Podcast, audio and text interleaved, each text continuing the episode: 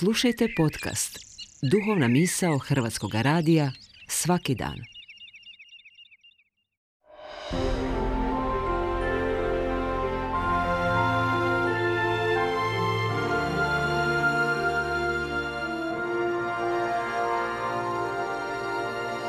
Duhovna misao. Urednica je Blaženka Jančić.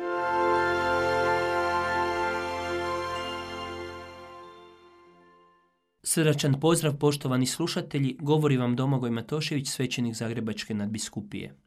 Želio bih naše današnje razmatranje započeti pričom o istinitoj životnoj drami danas poznatog i velikog sveca Aurelija Augustina. Ovaj istaknuti profesor retorike i filozofije već je duže vrijeme bio nezadovoljan svojim ispraznim načinom života. Pokušao je othrvati se napastima tjelesnih užitaka, karijerizma i gladi za uspjehom.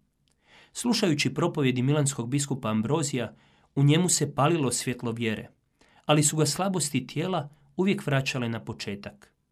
Tako je jednoga dana Savu suzama sjedio u vrtu svog najboljeg prijatelja Apija.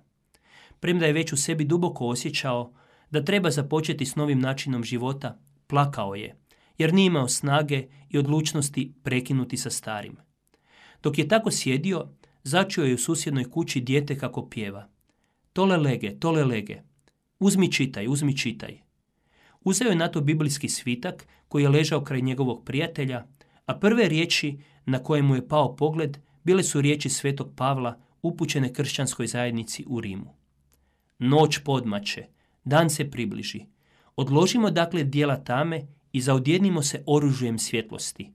Kao po danu pristojno hodimo, ne u pijankama i pijančevanjima, ne u priležništvima i razvratnostima, ne u svađi i ljubomoru, nego zaodjenite se gospodinom Isusom Kristom i u brizi za tijelo ne pogodujte požudama.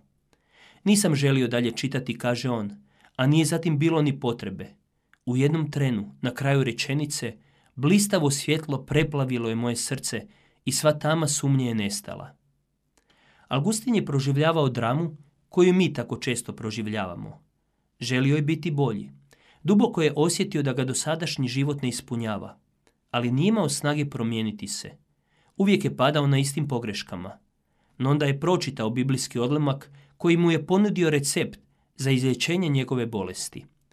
Zaodjenite se gospodinom Isusom Kristom. Augustin je shvatio da postoji netko tko želi prekriti njegove slabosti. Netko tko se nad njima neće sablazniti i neće ga zbog istih osuditi i napustiti. Augustin je shvatio da sam ne može biti bolji, nego da se treba zaogrnuti Kristovim identitetom.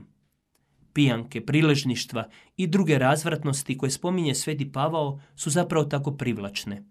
Djeluju opojno i daju prividan mir i površnu radost. U jednom trenutku može nam se učiniti da smo jako ispunjeni i budni, ali smo zatvorili oči za konkretan život i zapravo ostajemo tami i neistinitosti, te omamljeni prolazimo pokraj prave stvarnosti i pokraj pravog čovjekovog poziva. Nije bez razloga liturgija crkve izabrala ovaj biblijski ulomak baš u vremenu došašća.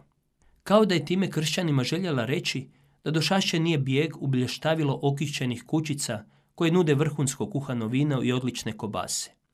Nego je došašće milosno vrijeme buđenja i susretanja sa stvarnošću. Stvarnost, istina, može biti tako surova i teška, ali umjesto da od nje bježimo, možemo se zaogrnuti našim gospodinom Isusom Kristom.